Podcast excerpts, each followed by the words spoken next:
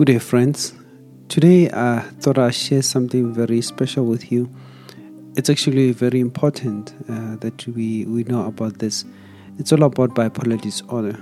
And um, a lot of people, you know, uh, they stigmatize people with bipolar, but not having information about it. So I did a little bit of a research and I thought I could share with you. Bipolar disorder is a mental health condition that affects millions of people worldwide, and it's also characterized by extreme mood swings, ranging from periods of intense high, known as mania or hypomania, uh, to periods of low, deep lows, known as depression. Symptoms of mania or hypomania can include increased energy, decreased need for sleep, racing thoughts, grandiosity, and impulsive behavior. Symptoms of depression can include sadness, hopelessness, lack of energy, trouble sleeping, and loss of interest in activities that were once pleasurable.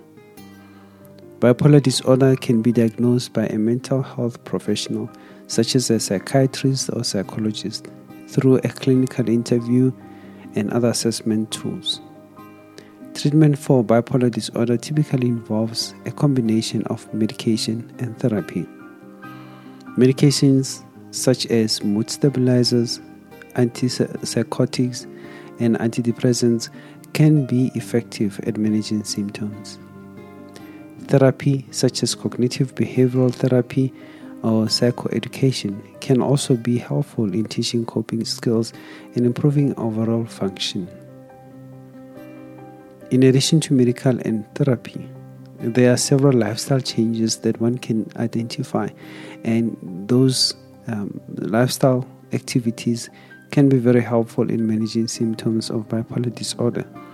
Uh, we're talking about regular exercise, healthy eating, and adequate sleep are all important for maintaining mental health.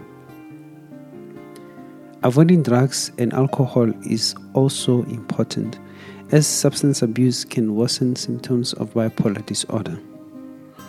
If you or someone you know is experiencing symptoms of bipolar disorder, it's very important to seek help from the mental health professional.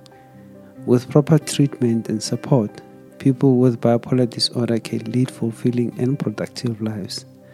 So, if you know one, please reach out to them. They're struggling, they need your help. My name is Neo Morapedi, host of NMP Talk Show, and I'm signing out.